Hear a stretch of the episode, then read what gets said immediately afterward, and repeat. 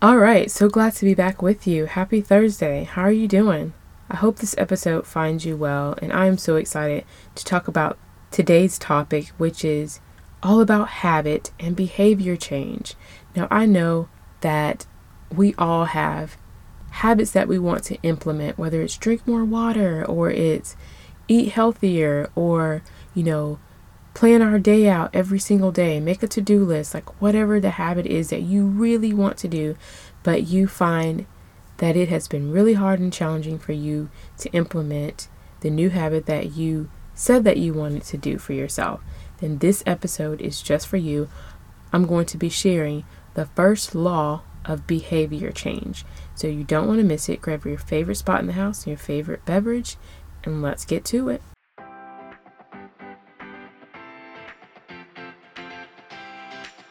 Hey, Mama, and welcome to the Productive Stay at Home Mom podcast. Do you want to find the time to organize your home? Do you desire to have discipline in your life? Do you wish you had a flexible daily routine so you can stop feeling all over the place? Are you simply trying to unwind yet you feel guilty and unproductive? Hi, I'm Kim Sexton I too have struggled with being organized, disciplined, and content as a stay at home mom. I found that my daily habits were robbing me of joy and productivity. Once I learned the power of changing your daily habits, I have never been the same.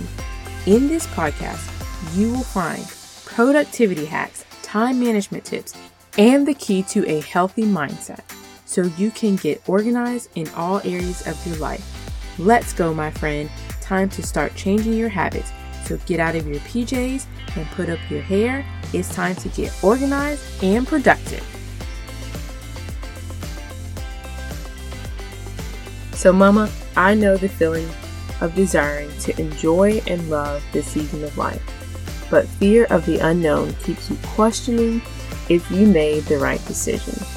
You're struggling to be productive and organized you need discipline and structure as a stay at home mom.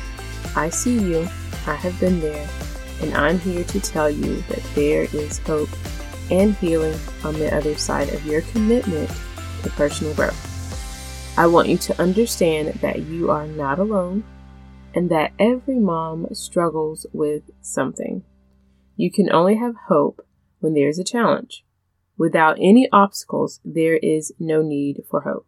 If that is speaking to you and you're like, I'm done with feeling stagnant and unfulfilled, I am over being scattered every day. I am ready to have a biblical mindset and have structure in my life as a stay at home mom, then I encourage you to grab a copy of my workbook called Stay at Home Mom Survival Toolkit. And this workbook will start you on your journey to having a biblical mindset and creating structure in your daily life. So, to get started today, click the link in the show description that says Toolkit and get started personally growing. Secondly, if you have not signed up to be an insider of the show, which means knowing when I have free gifts and resources, then click the link in the show description that says Count me in. I would absolutely love to add you to the list. Remember to subscribe to the show so you do not miss when I produce new episodes. All right, let's get to it.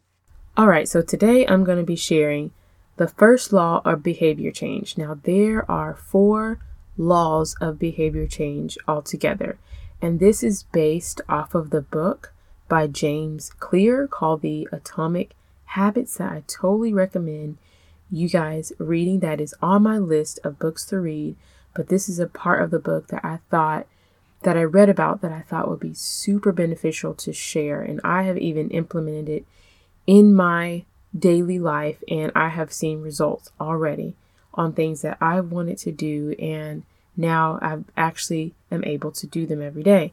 So, today I'm going to share habit number one, and then the next time I'm going to share two, and so on and so forth until I have shared them all. So, you do not want to miss it. Make sure you're subscribed because I'm also going to give you guys strategies that you can use to make this habit stick. So let's get right to it. If you want to build, if you want to have behavior change in your day to day life, if you are like, I need to change my daily habits. They are not working. What I'm doing every day is not working. It's not helping me wake up early so that I can have devotion time and so that I can plan my day and so that I can have a nightly routine. Like I say I want to do that, I hear about it, it's great, but I'm not implementing it and I want to start doing that. Then habit number one is going to be a game changer for you. And these habits build on themselves. So make sure that you listen to all of them in the upcoming weeks. So, like I said before, it's based off of the book Atomic Habits and it's by James Clear. And so, habit number one is called Make It Obvious, and it's also referred to step number one. So, law number one and step number one is the same thing. So, they're used interchangeably. So, step number one is to make it obvious. Make the habit obvious. And so, research has shown that our brains uses cues that triggers us to begin a certain behavior. So, our brain has cues that triggers the brain to begin a behavior. So, what does that mean? So, say if you wanted to wear sandals every day a simple way to make that, to cue your brain, is to put the sandals by the door. And so it just makes it obvious for you to slip your foot in them and go out the door. And it's something that you wanted to do every single day was wear sandals. So that's how you made it like so simple. You don't have to go in the bedroom and then go in the closet and grab it. And it just makes it really easy. So that is just an example of making it obvious. This step is very important because we are so busy as moms. And if we do not be intentional by making it obvious, then that is why a lot of times the habits that we want to implement do not work because we are not triggering our brain to even begin that new behavior that we want to implement. So, I want to share with you two strategies that will cue your brain to make it obvious. Okay. So you can use either of these strategies to cue your brain. So the first strategy is to create an intention with habit stacking. So what does that mean? Creating an intention with habit stacking. So here's an example. After I fix my coffee, I will sit down and plan my day before I start any task. So the new habit that I want to implement is planning my day. But every single day I wake up, I have coffee, and I get started on washing the clothes or fixing a lunch for school or whatever it is. And I get busy and I don't make time to plan my day. And therefore, I'm just putting out fires every day. So I really want to plan my day every single day. So that is a way that you can do that is after you fix your coffee, then you will sit down and plan your day before you start any task. So that is what you are telling yourself. That is strategy number one. You created an intention. So, strategy number two is setting up the environment for the good habit, the new habit of planning your day that you want to do. What you would do is give yourself a visual cue to remind your brain to do the habit. So, for example, after you make your coffee, in order to cue your brain that it's time to plan your day, you want to place your daily planner, notebook, or sheet, whichever whatever you use to plan your day, beside the coffee station.